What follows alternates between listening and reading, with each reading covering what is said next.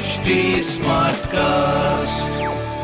आप सुन रहे हैं एच डी स्मार्ट कास्ट और ये है लाइव हिंदुस्तान प्रोडक्शन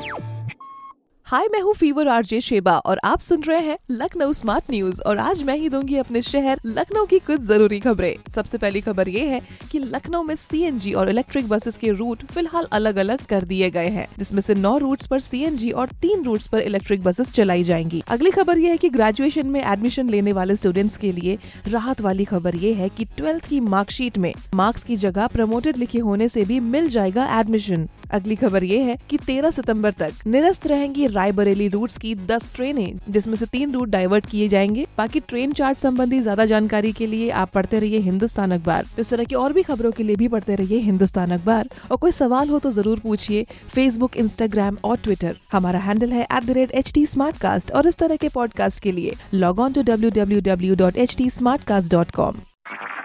आप सुन रहे हैं एच डी स्मार्ट कास्ट और ये था live Hindustan production smart Smartcast.